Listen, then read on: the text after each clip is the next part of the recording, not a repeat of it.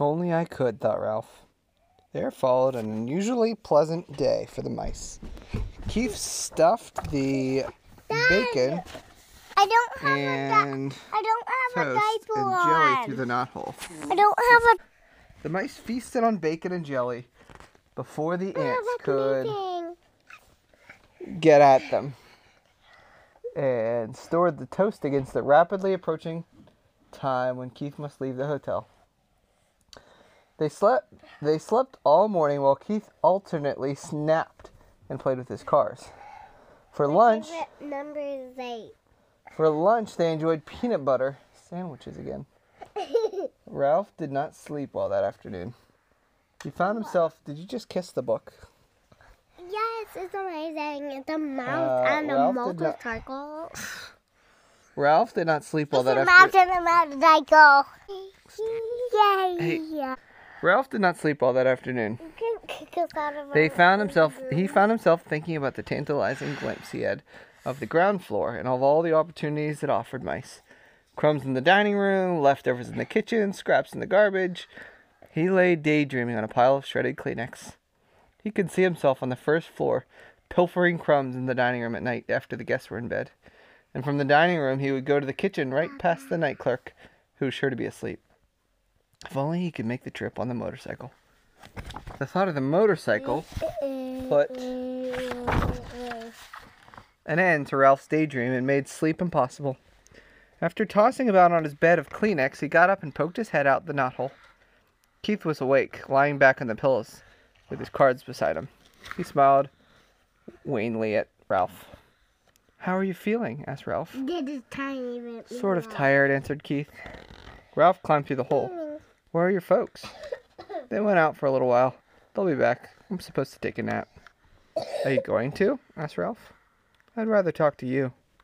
Calf leaned, Keith leaned over and set the motorcycle on the floor. Want to ride it? he asked. Do I want to ride it? Ralph scarcely believed he had heard correctly. You mean you'll let me? After the way I lost it for you? You proved you could be responsible when you brought me the aspirin, explained Keith. You're more grown up. Thanks, said Ralph modestly. I guess mice grow up faster than boys. Keith sounded as though he longed to grow up as rapidly as a mouse.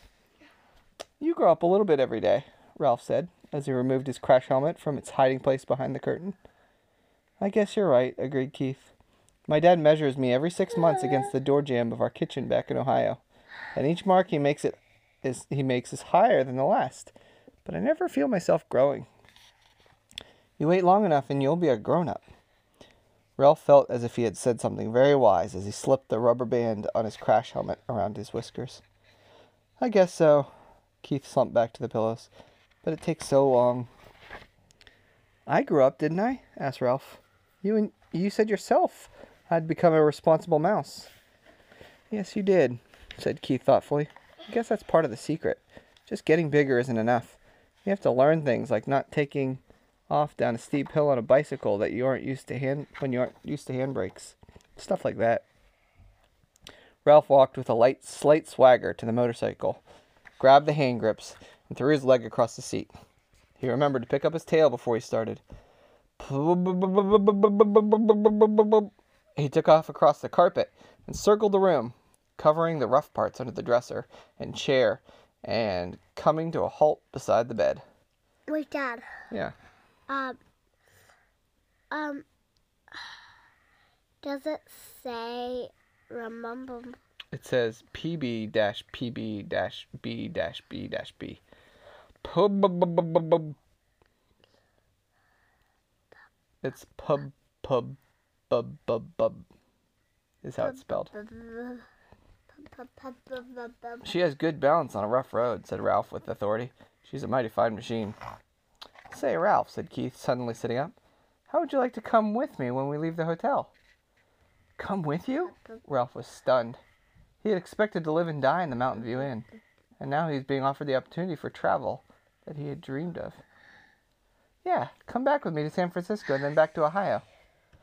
Ralph's first thought was of the motorcycle. If he went with Keith, he would not have to be separated from the motorcycle. Keith must have sensed Ralph's thoughts because he said, You could ride the motorcycle every day. Dad, Yeah. Mom, Dad, after my bat, you can have a band-aid to me Okay, I'll get you a band-aid. Ralph was for silent. my bug bite. Okay, oh well. Ralph was silent. He had begun to think of other But things. it doesn't hurt anymore. Oh, good. It was for my bug bite. Okay. It was hurt. Yeah. Dad. Uh, Ralph was silent. He had begun to think of other things his family, the permission he had earned to visit the ground floor, Keith's family, and how they might feel about a mouse. Come on, Ralph, said Keith. You could travel in my pocket. Your mother doesn't care for mice, Ralph pointed out. Not running around loose, agreed Keith. But she let me keep a couple of white mice once. I still have their cage at home. You'd be very comfortable in it. Comfortable in a cage? Ralph was horrified. No, thank you. Oh, come on. Would you like to be shut up in a cage? demanded Ralph. Well, no, but neither would I, would I, said Ralph, especially now that I can finally go to the ground floor. In his disappointment, Keith slumped back on the pillows once more. I guess I knew you really wouldn't want to come, he said. I understand. I sure will hate to see the motorcycle leave, said Ralph, and added hastily. And you too, of course. The boy and the mouse were silent.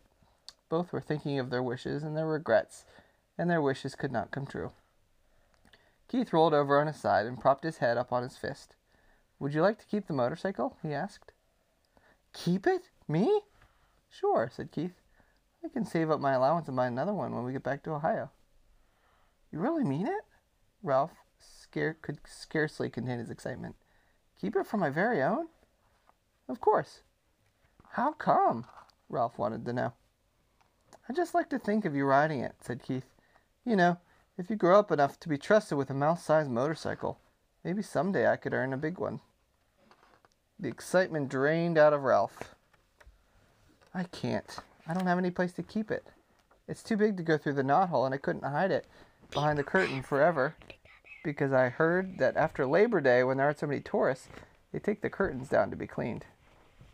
That is a problem, agreed Keith. There must be some place in a big hotel like this where you could keep a motorcycle. Ralph sat on the motorcycle thinking as hard as he could. In his closet? He couldn't get out. Get it out when the door was closed. Under the bed? Eventually it would be found. How about downstairs? suggested Keith. I could carry it down for you before you leave.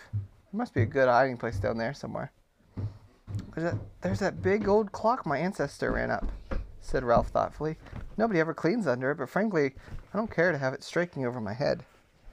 Keith thought a while. How about the big television set in the lobby? he asked. The noise shouldn't bother you because you would only go under it at night when everyone is asleep. Yes, Ralph was excited. That's a perfect garage. I saw it when I got the aspirin. The legs are just high enough for the motorcycle, but not quite high enough for a vacuum cleaner attachment.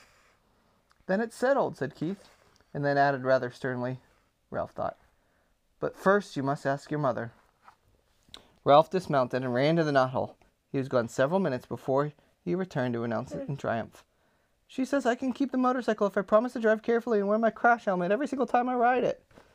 Swell! Keith was just as excited as Ralph.